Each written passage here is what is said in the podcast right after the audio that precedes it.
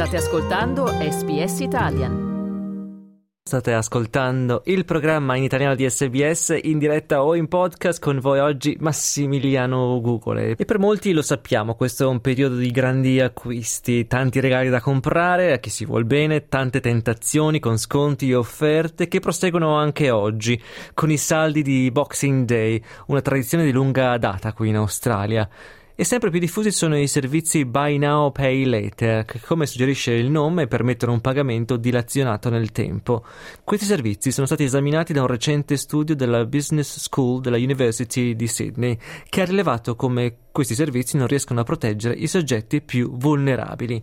Questo studio ha appunto rilevato che una percentuale significativa di consumatori che utilizzano prodotti come ad esempio Afterpay o Zip sono più esposti a causa della natura in gran parte non regolamentata di questi prodotti. Le piattaforme Buy Now Pay Later, che sono utilizzate da circa un australiano su quattro, offrono ai consumatori, lo sappiamo, un'alternativa di pagamento suddividendo i grandi acquisti o anche i piccoli acquisti in importi più piccoli che vanno saldati in diverse settimane. Attualmente non sono soggetti a regolamentazione dei prodotti di credito e non sono tenuti a condurre controlli obbligatori del credito o a riferire in caso di mancati pagamenti. Questo studio a cui facciamo riferimento della University of Sydney ha analizzato i dati delle transazioni del 2021 per oltre 800.000 utenti, rilevando che circa il 10% delle persone ha più di un profilo registrato. Il dottor Andrew Grant, che è senior lecturer di finanza e coautore di questo studio, ha spiegato quali siano i rischi che questo comporta. So what they're essentially doing is they're stacking debt on debt and so effectively they've got a taste for the product and they've decided, well, why not get another one? And this is posing quite a big risk because a lot of this is unknown outside the financial services system. So people could be finding themselves in a lot more debt and needing to take out additional debt to pay off their buy now, pay later accounts. La ricerca dell'Università di Sydney ha rilevato che gli utenti con più account avevano maggiori probabilità di avere diversi prestiti personali, un maggiore utilizzo delle carte di credito e appartenevano ad un'area socio-economica inferiore.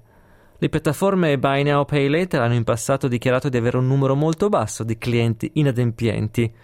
Tuttavia, il dottor Grant suggerisce che ciò era spesso dovuto al fatto che i pagamenti per questi servizi vengono addebitati direttamente sul conto bancario dei clienti in misura maggiore rispetto ad altre forme di credito.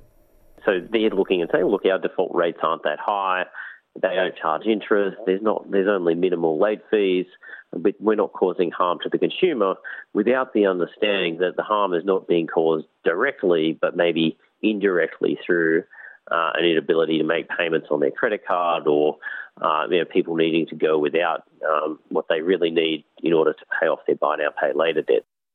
Come dicevamo, i prodotti Buy Now Pay Later non sono attualmente regolamentati dalla legge sul credito e non sono tenuti a valutare l'adeguatezza delle finanze dei clienti prima di fornir loro una linea di credito, come spiega Tom Aborisk, Senior Policy Officer al Consumer Action Law Center.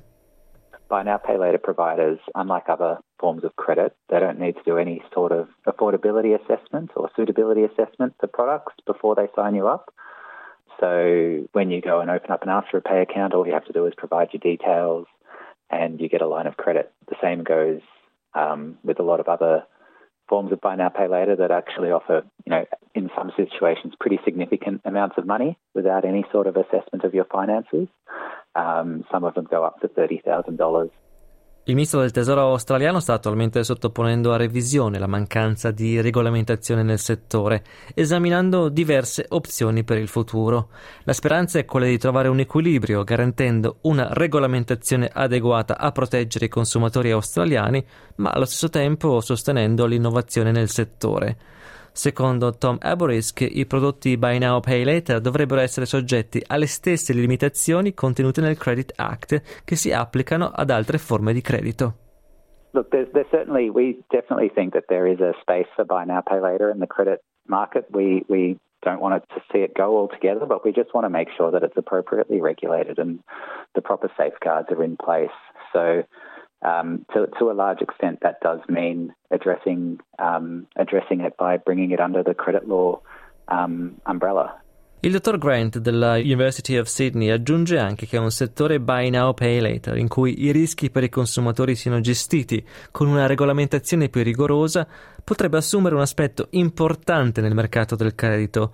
Secondo Grant, una volta che queste linee di credito possono essere riconosciute dal settore in generale, potrebbero servire come un buon punto di partenza per gli australiani per sviluppare una storia creditizia positiva.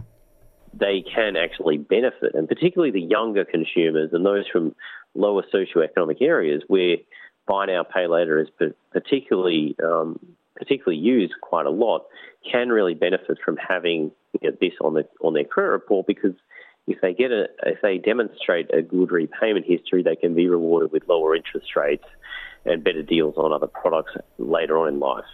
Il Ministero del Tesoro ha chiuso da poco, il 23 dicembre scorso, il periodo di consultazione per la revisione del quadro normativo e una decisione sul futuro del settore Buy Now Pay Later in Australia è ora prevista per l'anno prossimo. Pizza, lasagne, tiramisù sono piatti conosciuti in tutto il mondo, ma ci sono altre specialità, segreti nascosti che non si trovano su Instagram, bruttini magari, ma adorati da molti in Italia e all'estero. Sono Massimiliano Gugole e in questa serie prodotta dall'emittente pubblica australiana SBS esplorerò le storie di sei piatti affascinanti per un ritratto inedito della cucina italiana. Scarrafoni in cucina, The Ugly Ducklings of Italian Cuisine. Ascolta la serie in italiano e in inglese sulla tua piattaforma per podcast preferita.